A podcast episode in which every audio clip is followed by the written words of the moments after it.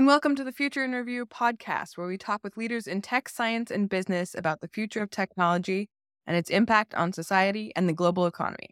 I'm your host, Berit Anderson, the COO of Future in Review, which The Economist has called the best technology conference in the world. And I'm here today with Paul McLaren, who is the co founder and CTO of STR-ID. Paul, welcome. It is so great to have you here with us today.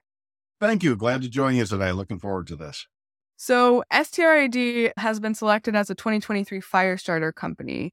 And we're going to talk a little bit more about what you do in a second. For those who are not familiar with our Firestarter program, these are companies that are generally startup companies that are using technology to change the world for the better in some way or to solve some. And STR-ID specifically is using DNA immutability and blockchain to establish a lifetime ID, which securely links an individual's physical identity to their digital presence and assets. So, Paul, I'm hoping that you can start off by telling me a little bit more about why did you create this product? What what is the need for this? Like, why do we need a DNA linked ID? Sure. So, you know, if you look at the news all these days, the IDs are getting hacked and identities stolen and credit cards stolen. And mix that with my background working in forensic DNA, where we had a large amount of call for people's DNA into disasters. Mm-hmm. Fires out in California was one of the big ones that we had to work for many times, but hurricanes in different parts of the world. So we had this idea that most of the IDs that we use today in our wallet are some random number and it's generated by the company or the government in a big central database and it has this ability to get stolen. Okay. Same time, we are moving into a world where everything is logging in on the computer, bank accounts, everything I do, I'm using an ID of some sort. So we had the idea that we could combine the work in the past that we'd done with DNA research into an ID.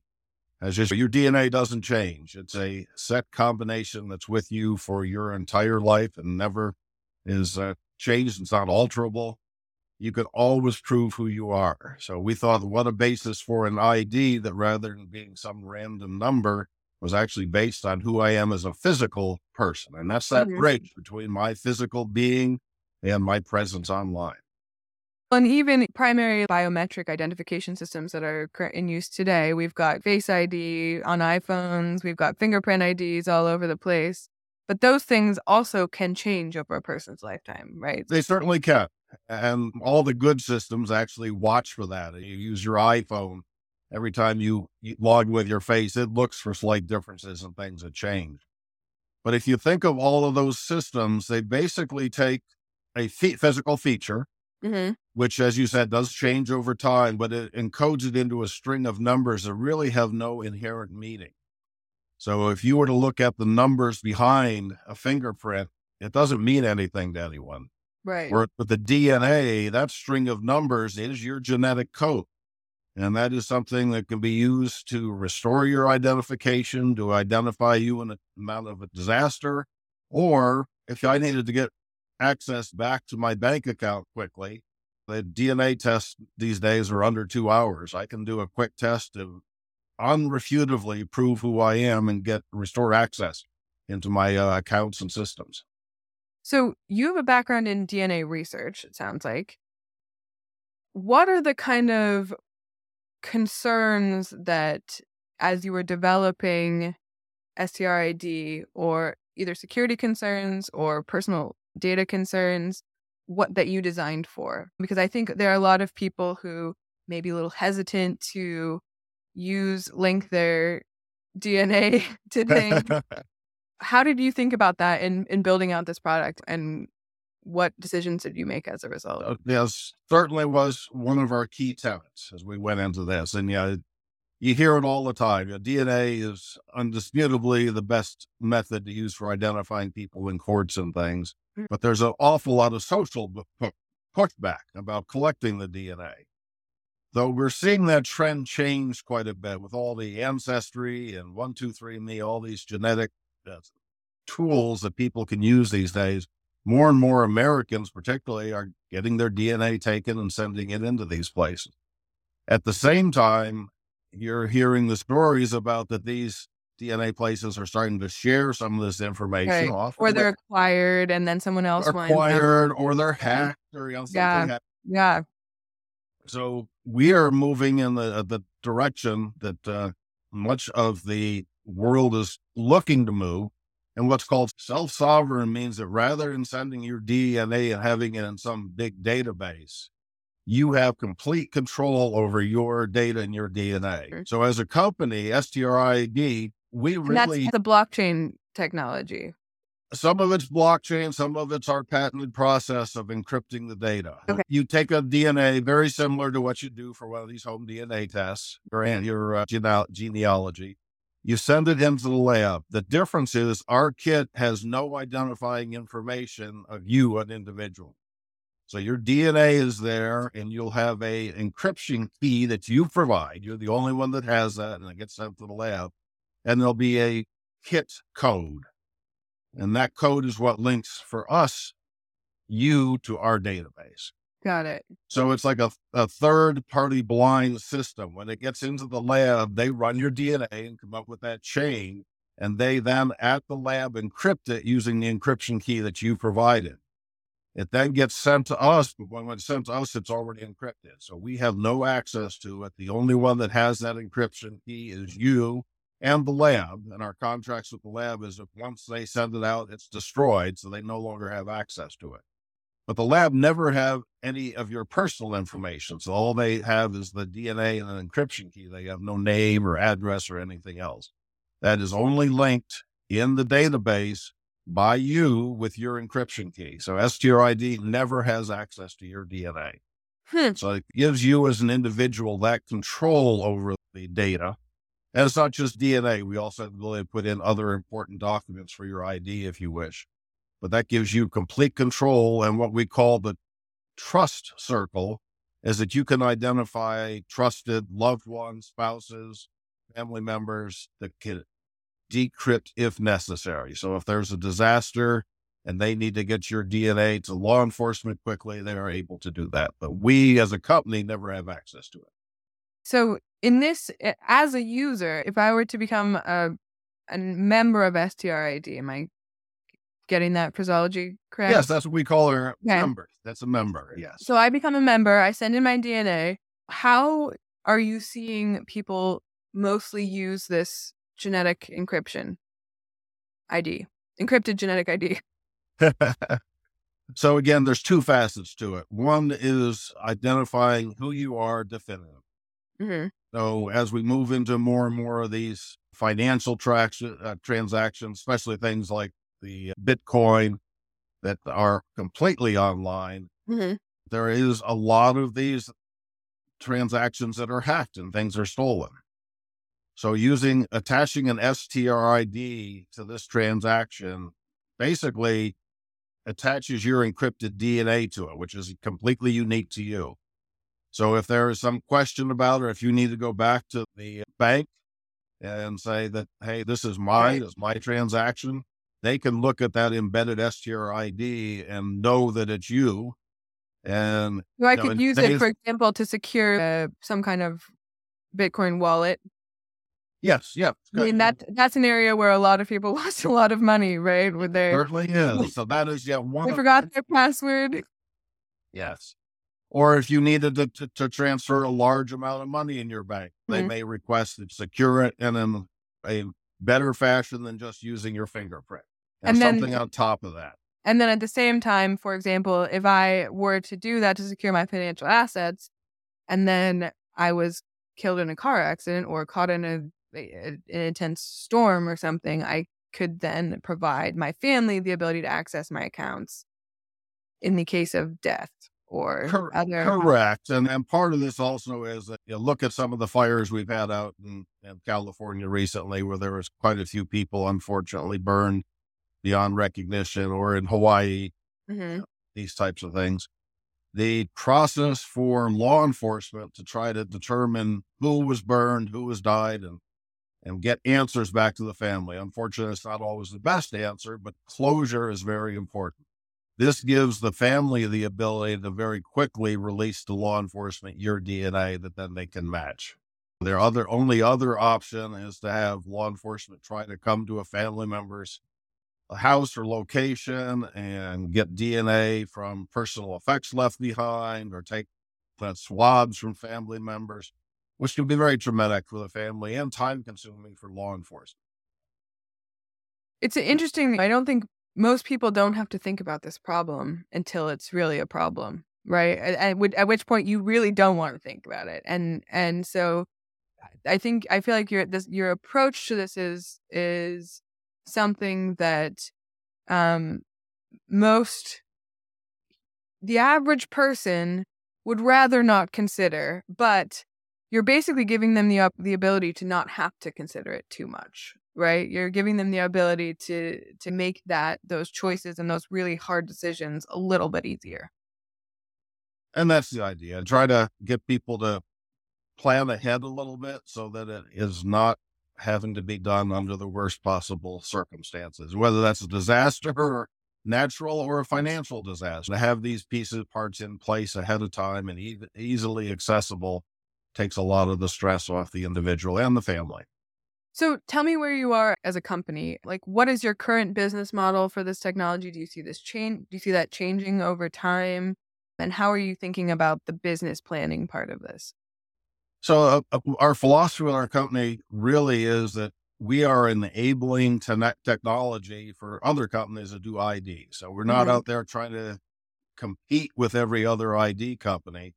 We're trying to say that you can add our STR-ID and QR code is a quick way that we use for I for uh, representing your DNA genetic ID, the encrypted version, of course. Mm-hmm. But that is an enabler for other things. So on, I said, bank transactions that could be put onto that on important documents, mortgage deed that could be put onto that, bonds or something that you wanted to have identified as you that could be put onto that. Things such as a membership card for an airline or a hotel for somebody who's traveling all the time. STR-ID could be added to that so that if they're somewhere and God forbid there's a aircraft disaster or a natural disaster somewhere, they would already have basically logged in when they use that card and said that they are there and their DNA is on file. And if I'm, let's say I'm a customer, a member, and I want to access my data, do I have to provide a DNA sample or the encryption code? Are there, is it one or the other?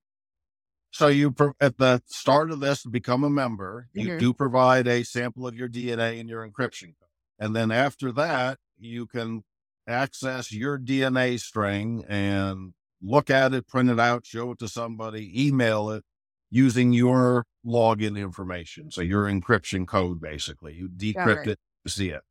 So that is a kind of a step that is mandated in our system to decrypt that DNA from the encrypted one. And that's the encrypted one is what we use for the actual ID because it's still unique to you. But to actually get to your genetic string, you can go in and just check a box and confirm that you want to decrypt it. And there'll be your DNA string for everyone to see or whoever you would like to share it. With. So it sounds like you're primarily focused at the moment on partnerships with financial institutions or other yeah, and that's what we're seeing. Our biggest, our immediate thrust is the the financial institutions. We've also looked at many things, as I said, membership cards, credit cards, college IDs. There's mm-hmm. lots of mm-hmm. different places we're working, but right now there's such a uh, large loss in the financial industry from accounts that are hacked or transactions right. that are misdirected. And we hear the horror stories all the time of somebody who has their ID stolen and then cannot access their funds for months sometimes as they get together all the required documents and try to prove who they are. As opposed to what we're proposing is that two hours, I can definitively prove who I am with DNA. What impact do you see this having, if any, on international money laundering? So again, uh, you know, many of this is done through chat back channels or black right. market. It's not in the the forefront of the thing, but all of these transactions that are moved across, they are used with false IDs, right? or shell companies, shell, or, yeah. companies or multiple, but some Mhm. way of setting up something that's not the money is not truly linked to the individual. hmm So, uh, one of our proposals, and we've talked to several financial institutions about, is that there is some threshold of transaction that the bank would start requiring that they use a STR-ID to confirm that transaction. And this is not something that I can just grab the DNA and fake. Right. So, so that is why STR-ID is so powerful. It's my DNA. Nobody else can have it. Nobody else can copy it. I can't hack it or fake it. So it, it can start to make these transactions much more secure and traceable because it comes right back to my STRI ID and my immutable DNA. Do you first? Okay, so let's think about the future for a second. Sure. Let's say 10 years from now, you've got all of these banks are using STR-ID to track financial transactions all over the world. Have you thought about what would happen? What happens when law enforcement approaches you and says, here is the STR-ID of this person that the bank has just given us because they're under investigation? Who are they? So that's one of our core tenets. We our model is self sovereignty, and I explained it a little bit earlier, but just to repeat what that is, as a company, STR-ID never has your raw DNA. Mhm. So if law enforcement came to us, even with a subpoena, and said, "Who is this person?" There's not. We can't tell them. We don't have that information because it is truly a self sovereign system. The only one that has access to that raw data is you and whoever you identify in your trust circle. So that's as a company, that's a very nice position to be in that we can't be hacked right. or we don't have the concerns about law enforcement coming and getting into the databases that many people uh, have evidence that they don't want to give their DNA specifically for that reason. Yeah. This is all very interesting. I look forward to talking more about this at Future in Review. Are there, as a company, are there things that you are particularly you're, you're particularly looking for at the moment? What are your priorities, and how can the Future in Review audience support you if desired?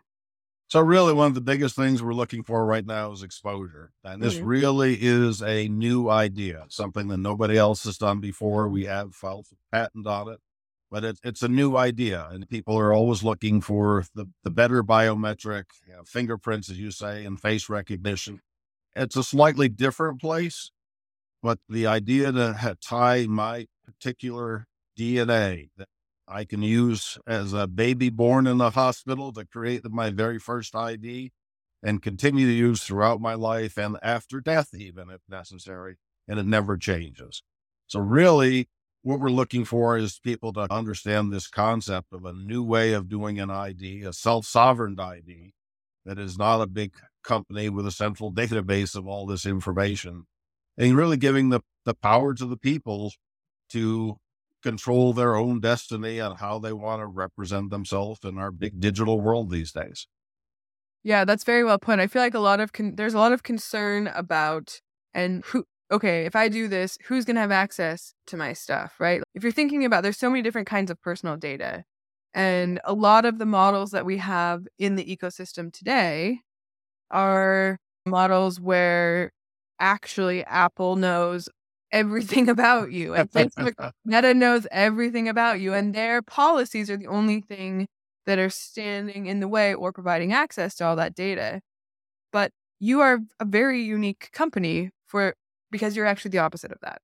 Exactly. And as much as you credit companies for having good policies where they can, you see the stories every Right. week. Some database is getting hacked, best intentions, but that doesn't, when you have a large centralized database that just opens it up for hackers and disgruntled employees and others to try to get hold of that Or data. pressure from authoritarian governments or whatever it might be. Exactly. And we have taken the exactly opposite track to that, that we don't want the data. We and we refuse to have it. It's your data, you're going to keep it. Paul, thank you very much for your work on this front. I look forward to seeing you and meeting you in person in LA in just a few weeks. And if you are coming to, as a viewer of this podcast, if you are coming to Future in Review, you too can hang out with Paul and I at the Terranea Resort. very much looking forward to it. And thank you. It's been great to talk with you today. Thank you. You too.